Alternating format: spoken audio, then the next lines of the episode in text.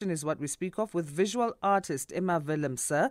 And this is an installation that includes a selection from her series of 101 handmade artist books entitled 101 Ways to Long for a Home. And this is uh, seeking to subvert the traditional notion of linear word based storytelling. And there's quite a lot that goes into it. Let's talk about the Disrupt exhibition now. Emma, good morning to you. Thanks for joining us this Friday. Thank you, and good morning to you all. What is a conceptual artist? And, and you are an art educator as well, uh, living in uh, the Western Cape, in the Swartland region. Um, what is it? Uh, are you asking what is a conceptual artist? Yes. What? How would you describe what you do? Okay. Yes, uh, conceptual artists work with uh, a concept first and foremost. I always think that my work is very diverse. I work with a lot of different mediums and a lot of different techniques. But the, um, the, the pivotal thing is the concept that I'm working with. Mm-hmm. And, the, um, and my specific concept is displacement. And I, um, it is a very um, a valid, actually a very um, pivotal thing today as well because uh, more than 82 million people are displaced currently in the world. And that's more than 1% of the world population, which is um, very current as well in, in what happens today. Um, but I'm working with displacement from my own experience. Mm-hmm. In the 1990s, I was displaced several times from homes. Um, and that that experience um, um, really catapulted me into working with this concept and asking myself questions about uh, what is displacement, what is this phenomenon about, mm. um, and I did it, um, um, uh, ex- um, uh, research on this topic and on this concept. And one of the questions that I asked myself was, what are the effects um, of displacement on the consciousness of um, the person that uh, is displaced? And my conclusion was very interesting that uh, the loss of a home is like a ripple effect on the memory mm. as well as, uh, as the um, identity of uh, the victim of a displaced person. So it's quite severe. Um, and and that is what I um, work with in my visual art um, installations as well, especially with the books.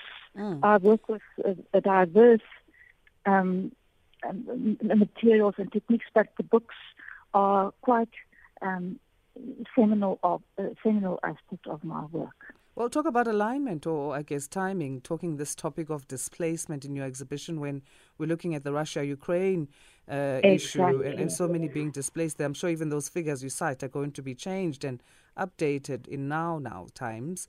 But your, your main themes then of the exhibition, does it speak to then the effects of displacement on the consciousness that you talk of? Is that part of yes. the themes? Yes, absolutely. Um, so the the the books the artist books. Um, the way that I work with it is that I go back to a, display, uh, a site of displacement, mm-hmm. and then I collect the materials of of that uh, of what happened there, mm. and, and those those that mater- the materials speak speak of of you know the, the events that happened there. For an example, um, one of the uh, the homes that I was displaced from was demolished, mm. and I moved in. Uh, you know, a, a, few hours before the, the walls were going to be knocked down. Finally, I moved in there, and um, what they do when they um, demolish a house, um, they they rip out everything that is of value and there, in that um, room of a house, there were these art, these uh, floor blocks, the parquet floor blocks that were so fashionable in the 30s and 40s in homes, mm-hmm. that they've ripped out of the floor. And I took some of that with me in bags, and I thought maybe I can work with this um, with, with, the remains of this home of mine um, in a way.